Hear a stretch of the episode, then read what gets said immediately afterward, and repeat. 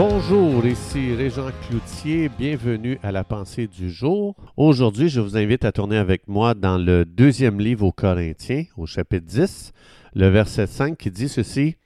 Nous renversons les raisonnements et toute hauteur qui s'élève contre la connaissance de Dieu, et nous amenons toute pensée captive à l'obéissance de Jésus. Alors, pourquoi est-ce que Dieu veut que chaque pensée devienne captive à l'obéissance de Jésus? Bien, parce que chacune de nos actions trouve ses racines dans nos pensées. Il n'y a aucune action sans avoir d'abord eu une pensée. Donc, ça veut dire que ma vie de pensée, c'est la première chose à laquelle je devrais donner mon attention parce que je n'aurai jamais une vie qui va s'élever au-dessus de ce que je pense aujourd'hui.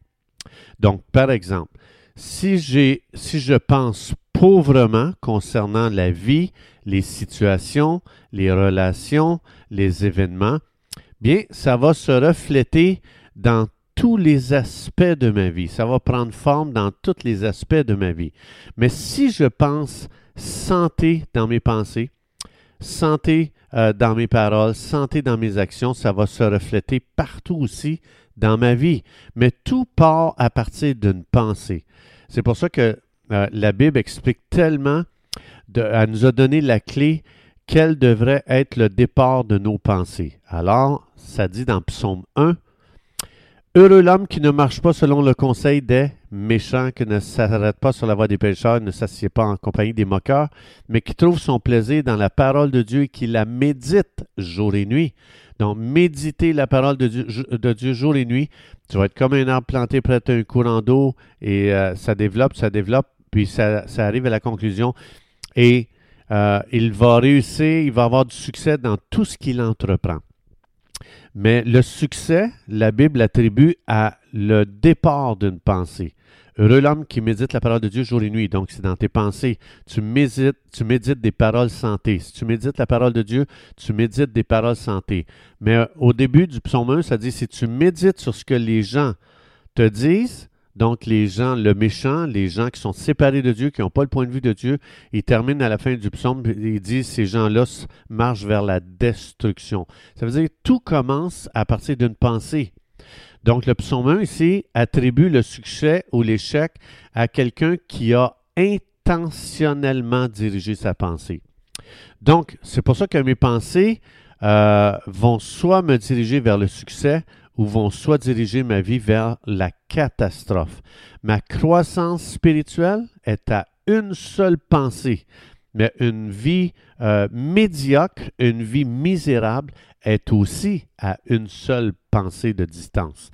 Donc, comme par exemple, si j'entretiens une pensée envers une autre femme qui n'est pas la mienne, je suis à une pensée de détruire mon mariage, parce que la pensée que j'entretiens aujourd'hui, c'est celle qui va se concrétiser demain. Si j'entretiens la pensée que Dieu m'a donnée la meilleure, je vais aussi récolter euh, euh, le fruit, le résultat de cette pensée aussi demain. Donc, je ne peux pas entretenir une pensée que ma femme, c'est une idiote et avoir un beau mariage demain. C'est impossible. Donc, une mauvaise pensée crée un chemin pour un mauvais comportement demain. Donc, on ne peut pas déconnecter ce qu'on vit aujourd'hui avec ce que l'on pensait hier. Ça veut dire que la qualité de ma vie est proportionnelle à la somme de mes pensées que j'entretiens aujourd'hui dans ma tête. Donc, si je veux savoir si ce que je pense est bon, je n'ai qu'à me demander qu'est-ce que Jésus pense à ce sujet. Donc, je ne peux pas marcher avec Dieu aujourd'hui et penser contraire à lui. C'est impossible. Pour marcher avec Dieu, il faut penser comme lui. C'est pour ça que Dieu nous a donné sa parole, la Bible, pour qu'on euh, apprenne à penser comme lui. Alors, Seigneur, c'est des bonnes questions à poser. Seigneur, que penses-tu de cette personne? Et si vraiment on est sincère dans notre question, on va rester surpris de savoir qu'est-ce que le ciel pense des gens avec lesquels nous sommes en conflit. Qu'est-ce que le ciel pense avec les gens que nous n'aimons pas? C'est extraordinaire. Le ciel, c'est une dimension où est-ce qu'il n'y a aucune pensée polluée envers qui que ce soit. Alors, ça veut dire, si je suis sincère, je dis Dieu, je veux réellement savoir que penses-tu de cet individu? Alors, c'est magnifique les pensées qu'on va commencer à recevoir parce que le ciel n'est pas influencé par le comportement des gens. Le ciel vit avec la pensée originelle de Dieu concernant chaque individu sur terre. C'est pour ça que la Bible dit, je veux que vous prophétisiez tous, parce que prophétiser, ça veut dire, je vais chercher la pensée de Dieu originelle concernant cette personne et je l'amène à l'individu qui est là devant moi. Donc, Seigneur, si je veux marcher avec Dieu dans mes relations, Seigneur, que penses-tu de cette personne? Seigneur, que penses-tu de cette situation? Mais souvent, on a déjà une opinion et euh, on se fait déjà un jugement sur les gens et sur les situations. C'est ce qui fait qu'après ça, en entretenant ces pensées-là, notre vie est empoisonnée. Une vie empoisonnée, trouve son origine dans des pensées empoisonnées, mais une vie en santé trouve son origine avec des pensées en santé. Donc, aussitôt que je vois une situation comme Dieu la voit, il se passe quelque chose de surnaturel en moi parce que la façon de penser de Dieu est toujours santé, tout le temps. Alors, chaque circonstance dans laquelle je me retrouve, c'est une opportunité de penser comme le ciel. Tu ne peux pas penser comme le ciel et vivre l'enfer. C'est impossible. La pensée de Jésus, c'est quelque chose de révolutionnaire, qui, euh, c'est la chose la plus révolutionnaire qui existe dans l'univers. Si on fait juste s'arrêter puis penser, qu'est-ce que ça a produit les pensées de Jésus quand il les a verbalisées sur terre?